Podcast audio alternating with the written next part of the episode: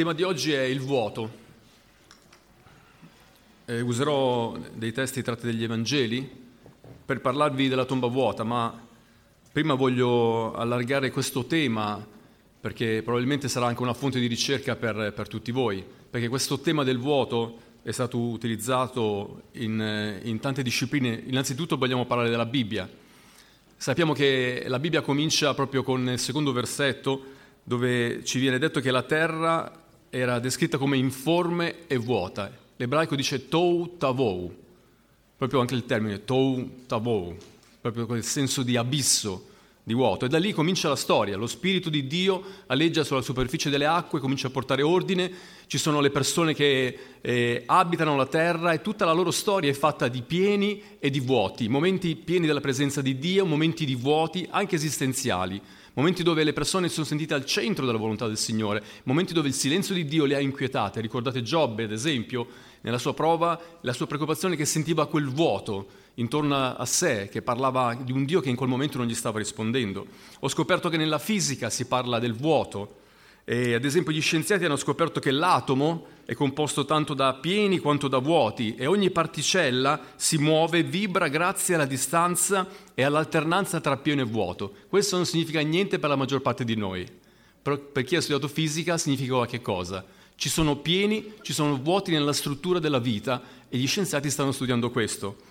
Sappiamo, soprattutto quelli che sono musicisti, che la musica è fatta da pause, e molte volte si riempiono gli spazi con tante note per mostrare virtuosismi, perché è bello fare queste cose, ma ci sono dei momenti dove le pause ci stanno parlando della musica, anzi ci sono musicisti che ci hanno fatto sentire la bellezza della musica proprio nelle, nei suoi silenzi, tra qualche cosa che è avvenuto prima e qualcosa che poi riprenderà dopo.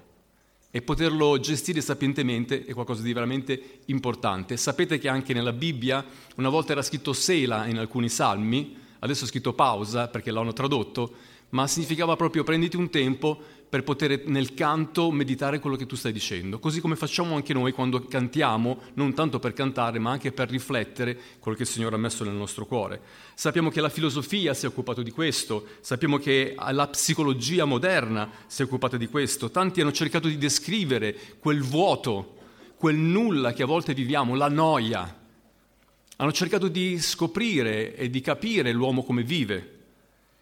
Qualche, volte, qualche volta questo ha portato alla depressione, qualche volta a disturbi dell'umore, a disturbi della personalità, perché siamo fatti in, in una maniera veramente molto, molto complessa.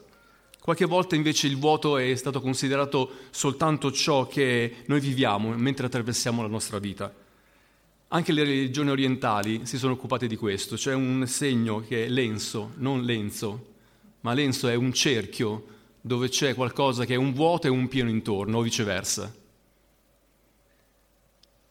Ecco che questo tema è molto importante, non so dove voi vi andrete oggi o domani a fare le vostre ricerche, ma voglio in particolare oggi dirigermi verso la tomba vuota, una croce vuota, una tomba vuota, delle bende vuote che ci daranno veramente il più potente messaggio che ci sta parlando del Cristo risorto. Per chi crede questo è il messaggio più potente, predicato e efficace, centrale, in base a quello che è proprio il messaggio che tutti quelli che ci hanno preceduto e hanno predicato l'Evangelo hanno portato agli altri. C'è qualcosa di vuoto che riempie l'universo, qualcosa che Dio ha fatto attraverso Gesù. Vi porterò per cominciare a leggere in Matteo capitolo 28, i versi 5 e 6. Poi vi porterò anche in altri passaggi della scrittura perché eh, non tutti hanno creduto alla risurrezione. Alcuni hanno dato delle risposte diverse a quella tomba vuota. Perciò oggi è importante che voi eh, vi chiediate che senso do io a quella tomba vuota. Qualcuno non ci ha mai pensato, qualcuno rifiuta di pensarci, ma è importante che oggi noi diamo il più potente senso a questa tomba vuota, perché ci parla dalla potenza della risurrezione di Cristo. Leggiamo Matteo 28, verso 5 e 6. Ma l'angelo si rivolse alle donne e disse, Voi non temete, perché io so che cercate Gesù, che è stato crocifisso. Egli non è qui, perché è risuscitato, come aveva detto, venite a vedere il luogo dove giaceva. Egli non è qui, perché è risuscitato. Questo è scritto alla sua tomba oggi in Gerusalemme, è vero?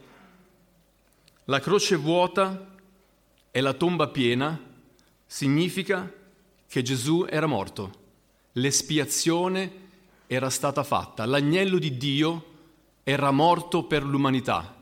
Perciò quella croce che ha portato il nostro Signore a un certo punto si è svuotata e Gesù è stato portato nella tomba. Il suo corpo è stato preparato, è stato posto in quel luogo. Questo è il primo messaggio importante per noi. Non possiamo parlare di Evangelo se non ci ricordiamo questo. Non vi abituate a questa parola. Gesù è morto per i miei peccati. È morto per i peccati di tutto il mondo, ma è importante che io do valore a quella croce vuota, a quella tomba piena. Questo potrebbe essere, questa è la parte principale, importante. Lui si è sostituito a me. Erano i miei peccati che lui portava. Isaia 53 ci parla di questo. Erano le mie colpe della quale lui si era caricato. Il peso è stato sopra di lui. Per le sue lividure noi abbiamo ricevuto guarigione. È interessante che l'Antico Testamento parla in maniera così precisa di Gesù, così come il Salmo 22 descrive dei particolari della crocifissione in una maniera incredibile. Questa è la prima cosa che voglio dirti. Se tu credi in questo, hai ricevuto ancora il messaggio più potente che può esistere sulla faccia della terra. Una croce vuota è una tomba piena. Ma il secondo messaggio che ci dice qualcosa di in più è che la tomba vuota significava per i credenti che Gesù era risorto. Quella tomba non poteva tenere il Signore della vita, perché il Signore della vita doveva dimostrare che non era sottoposto a quello che erano i legami della morte. Il suo corpo non poteva giacere nella decomposizione e ci sono tanti passaggi che descrivono questo. Perciò la morte ha perso in quel momento il suo potere. Amen? Amen? Questa tomba vuota ha dato un potente messaggio all'umanità. La tomba vuota per i credenti è stata la più grande prova che Gesù era risorto, così come aveva detto. Però ci sono altre persone che hanno dato delle altre spiegazioni a quella tomba vuota. Ne considererò due oggi con voi. Qualcuno ha detto che Gesù non era morto sulla croce, ma che era soltanto svenuto. L'avete sentita? Quanti l'avete sentita? Fate un cenno con la mano. Ok. Gli altri svegli? Ok.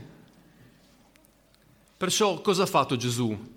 Uscito fuori con il costato sanguinante, i buchi nelle mani, pieno di sangue, ha avuto la forza di, di poter scappare, poi si è organizzato con i suoi discepoli, con i quali ha inventato la storia della risurrezione. Ha vissuto in un certo periodo, si parla di Sacro Graal, tutte queste cose fantasiose intorno a lui. Qual è la prova che Gesù veramente era morto? Qual è? Giovanni 19, verso 34. Ma uno dei soldati gli farò il costato con una lancia e subito ne uscì sangue e acqua. Questo passo che si trova in Giovanni 19, 34, prima ci dice che i soldati arrivarono da quelli che erano a fianco alla croce e spezzarono loro le gambe. Questo era un modo veloce perché durante la Pasqua non potevano rimanere appesi i cadaveri alle croci, che sarebbero invece rimasti eh, per tanto tempo per dimostrare che non ci si doveva comportare così, che chi moriva di quella morte era qualcosa eh, che doveva essere una lezione per tutti, attenzione. Ma invece c'era la Pasqua, dovevano fare presto e tirare giù questi morti. Come facevano? Gli spezzavano le gambe, il peso del corpo andava a finire giù perché non poteva essere sostenuto dalle, dalle gambe che erano state rotte e le persone in pochi minuti sarebbero morte, soffocate. Perché se voi mettete una persona con le braccia appese, non potrà più respirare. Hanno fatto così con i due ladroni a fianco a Gesù. Quando arrivarono da Gesù, Gesù era morto. Uno poteva pensare, sta facendo finta, o forse è soltanto svenuto. Qual era il sistema per capire se era morto? Gli foravano il costato. Quello che usciva dal costato spiegava se il, la persona era veramente morta o stava facendo finta. Quando uscì fuori sangue e acqua, significa che già c'era stata questa divisione tra quello che era la composizione del sangue, che diventa, diventa acqua. Perciò Gesù era veramente morto. Perciò Gesù non era svenuto. La seconda cosa, la seconda teoria dice questo. La tromba vuota significava che Gesù era morto, ma la salma era stata rubata dai suoi discepoli. Quanti di voi avete sentito questo? Ok? Gli altri non hanno letto la Bibbia? Matteo 27, 62, 66. Vogliamo leggere i capi dei giudei, vedremo, i farisei, Pilato, avevano fatto in modo che Gesù non fosse rubato. Andiamo a leggerlo, anche se l'avete lì davanti. Matteo 27, 62, dal verso, al verso 66. L'indomani, che era il giorno successivo alla preparazione, i capi dei sacerdoti e i farisei si riunirono da Pilato, dicendo, Signore, ci siamo ricordati che quel seduttore, mentre viveva, ancora disse, dopo tre giorni risusciterò. Ordina dunque che il sepolcro sia sicuramente custodito fino al terzo giorno, perché i suoi discepoli non vengano a rubarlo e dicano al popolo, è risuscitato dai morti. Così l'ultimo inganno sarebbe peggiore del primo. Pilato disse loro, avete delle guardie? Andate assicurate la sorveglianza come credete. Ed essi andarono ad assicurare il sepolcro, sigillando la pietra e mettendovi la guardia. Perciò c'era una pietra enorme messa davanti, c'erano i sigilli posti dall'impero romano e chi toccava quei sigilli moriva. Delle guardie che sapevano che avrebbero pagato con la vita si trovavano lì di fronte, ma non per tutta la vita, bastava soltanto tre giorni perché dopo tre giorni sapevano che tutta questa storia della resurrezione sarebbe andata a finire, perché in tre giorni una persona poteva anche ritornare in vita e questo è un sistema perché lasciano le persone tre giorni, anche al giorno d'oggi, eh, aspettano tre giorni per capire che forse ci potrebbe essere un ritorno in vita. Questa era una cosa che era molto chiara già al tempo di Gesù. Perciò guardie che rischiano con la vita si trovano lì di fronte, ma tutto era tranquillo, era sicuro, c'era la pietra, c'erano i sigilli hanno cercato di fare in modo che quello che per loro era soltanto una bugia non avvenisse. Ma a un certo punto la pietra viene rotolata, Gesù non c'è più dentro. Allora c'è il piano B. Matteo 28, 11, 14.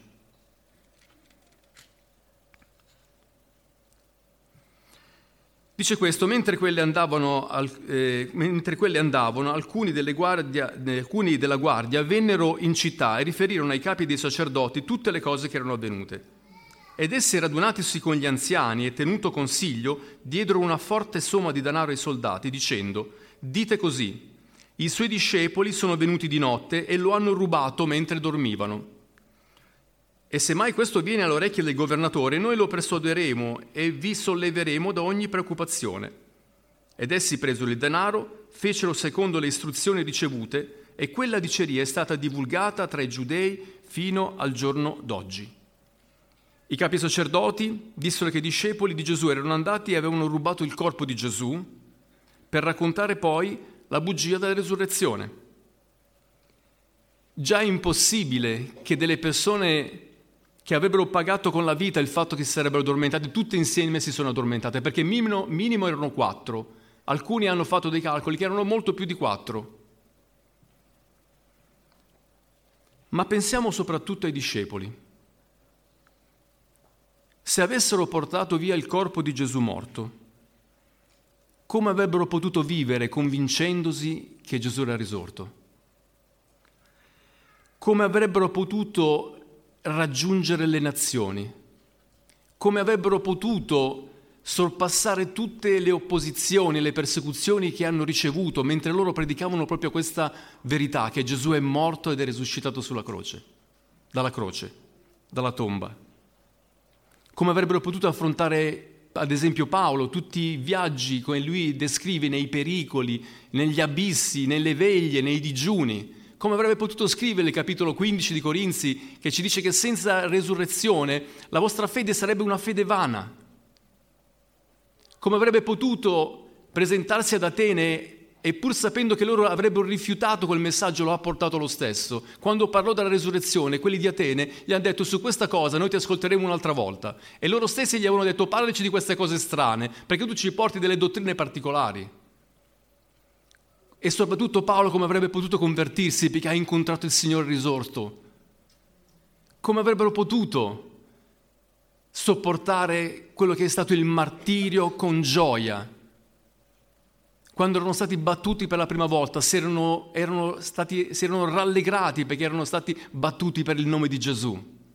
E tutti quelli che sono venuti dopo hanno avuto questo sentimento dentro il loro cuore. Io ti ringrazio Signore perché sono diventato un tuo martire. Uno di questi era Crisostomo. Quando fu martirizzato disse io finalmente ho realizzato di essere come Gesù perché sto pagando per lui.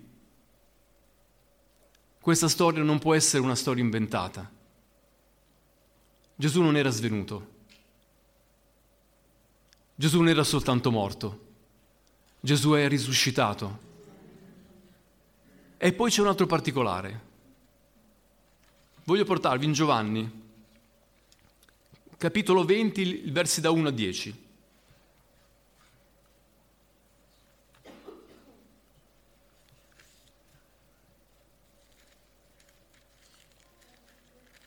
Anche questa è una scena della resurrezione di quel primo giorno.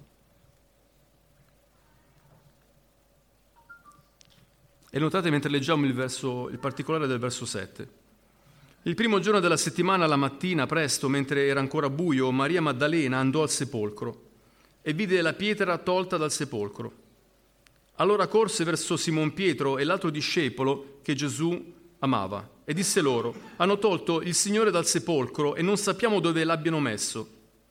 Pietro e l'altro discepolo uscirono dunque e si avvicinarono, si avviarono al sepolcro. I due correvano assieme, ma l'altro discepolo correva più veloce di Pietro e giunse per primo al sepolcro. E chinatosi vide le fasce per terra, ma non entrò.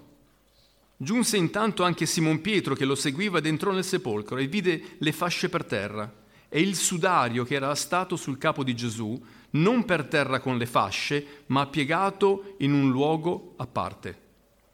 Allora entrò anche l'altro discepolo che era giunto per primo al sepolcro e vide e credette perché non avevano ancora capito la scrittura, secondo la quale egli doveva risuscitare dai morti. I discepoli dunque se ne tornarono a casa sua. Notate questo particolare, arrivano alla tomba in ordine diverso, uno aspetta, era più veloce ma non poteva entrare. Giovanni era di classe sacerdotale, per questo non poteva entrare dentro, perché se lì ci fosse stato il morto lui non poteva entrare perché sarebbe contaminato. Per questo Pietro va dentro, vede, e non c'era nessuno dentro, per questo Giovanni può entrare. C'è qualcosa che è molto, molto particolare. Immaginate che se qualcuno avesse dovuto rubare il corpo di un morto, tutto bendato, cosa pensate che avrebbero pensato di fare, visto che devono fare in fretta? Lo avrebbero sbendato? Gesù era stato preparato con chili e chili di, di, fasce, riempito di aromi, di profumi, pesava tantissimo, ci sarebbe voluto veramente tempo per poterlo srotolare. Quello che importava a loro è che il corpo sparisse da lì, non che lo, lo, lo, lo svolgevano. E perciò ecco che le fasce a terra spiegano ai due discepoli entrati nel sepolcro che Gesù era uscito da quelle fasce come fa una farfalla dal suo bozzolo. Questo è uno dei modi come nelle scuole domenicali spiegano la, ris- la risurrezione ai bambini. C'è qualcosa che era una identità chiusa dentro questo bozzolo, ma poi avviene qualcosa, una trasformazione là dentro. Quando viene fuori quello che era soltanto un bruco, ad esempio, poi si trasforma in una farfalla. E questo è, è il simbolo della risurrezione. Quando si affacciarono e videro che quelle bende erano svuotate, non srotolate, ma messe di fianco, come se qualcosa era uscito da lì. Pensarono subito, nessuno può fare una cosa del genere. Ma poi c'è l'altro particolare, il sudario piegato in disparte. Se una, innanzitutto una persona si affretta non prende sudario è quello che viene messo sul viso, no? Delle persone che erano decedute non si prende il tempo di, di metterlo da parte e soprattutto descrive che era stato piegato. Chi avrebbe dovuto fare una cosa del genere? Immaginate la tensione, ipotizzando che loro erano andati a rubarlo. O era una persona che aveva dei problemi con l'ordine in maniera patologica e si era messa a riordinare qualunque cosa c'era lì, o se no c'è un altro bellissimo messaggio. Il messaggio del, del sudario piegato è questo. Tradizionalmente lo sposo in Israele dava alla sposa un fazzoletto piegato che poi gli avrebbe dato il giorno delle nozze. Questo era il, il pegno del suo impegno. Gesù stava dicendo una cosa. Non sono solo morto. Io sono risorto e ritornerò. E questo è il mio impegno, che lo sposo che sono io ritornerò per la mia sposa che mi sta aspettando. Vedendo queste cose, guardarono e credettero perché non avevano ancora creduto. Ora ecco l'importanza di questo messaggio.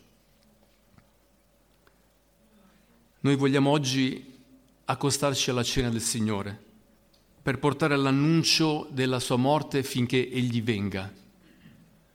Perché quello che noi faremo tra poco non è accompagnare un morto in una tomba e lasciarlo lì, con tutto il dolore che comporta questo, ma stiamo parlando di qualcosa che il Signore ha fatto, che ci racconta ancora di più di ciò che parla soltanto di morte e di espiazione.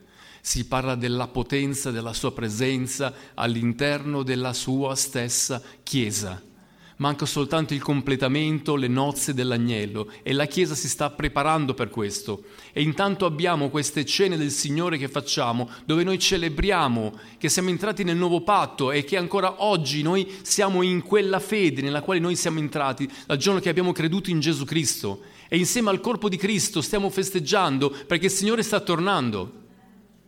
Perciò per la Chiesa il giorno di Pasqua non è quel giorno di Pasqua che abbiamo spiegato ieri, che parla soltanto di morte e di vita, ma ha a che fare con la risurrezione di Cristo.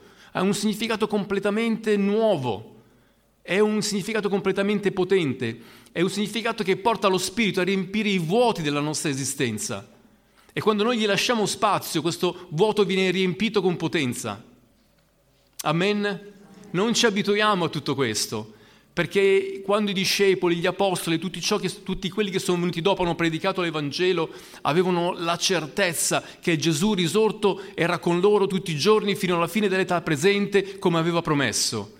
Non vi lascio da soli, vi do un grande impegno. Ieri sera hanno cantato un brano dove diceva che il Signore doveva salvare il mondo soltanto con dodici discepoli. È incredibile poter capire come è partito e se guardiamo come erano combinati, quando Gesù era morto e risorto, c'era proprio niente da sperare, se non che poi è successo qualcosa a quella Chiesa. Quella potenza descritta negli atti non si poteva inventare, quelle erano tutte cose che sono avvenute alla Chiesa e oggi la Chiesa deve recuperare tutto quello, perché lo Spirito è rimasto lo stesso, Gesù risorto è ancora in mezzo alla Chiesa. Dobbiamo vivere con questa potenza, con questa gioia, con questa forza e la volontà di voler servire il Signore. Questo riempirà tutti i vuoti esistenziali che purtroppo passiamo e dobbiamo assorbire a volte nella vostra vita, le preoccupazioni dove ci, fanno, ci fa sembrare che tutto intorno è perso e non sentiamo niente, a volte neanche il, il Dio che ci parla. Qualcuno ha detto io c'era un tempo nel quale pregavo il Signore e il Signore mi parlava in una maniera specifica, ma sono in una condizione di malattia e non sento Dio che mi sta parlando. Vi sto parlando di un servo di Dio che ha una grande fede. Questo vuoto viene riempito dopo da tutto ciò che noi realizziamo nel tempo, perché la storia la si scrive sempre dopo. Al momento noi viviamo questi vuoti, come l'hanno vissuti i discepoli.